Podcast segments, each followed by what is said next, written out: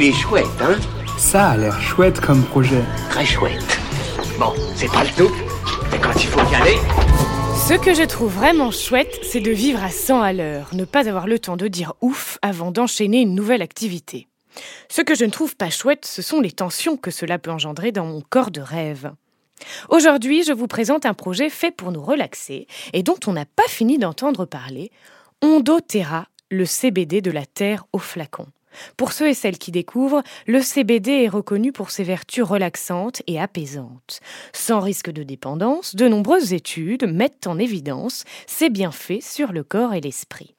Ondoterra, qui veut dire en basque près de la terre, sème, récolte et met en flacon son CBD produit dans ses champs basques. Et non pas les chants du style Allez, allez, les bleus, les blancs de l'aviron bâillonnés. Ce qui est important pour l'équipe comme pour nous, l'équipe d'Ondoterra s'inspire de la permaculture pour que la plante produite garde ses teneurs naturelles en cannabinoïdes, terpènes et flavonoïdes.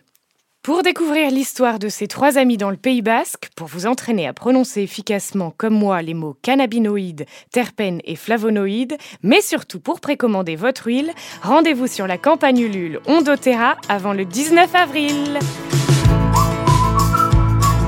Il est chouette, hein? Il est très chouette ce projet, oui.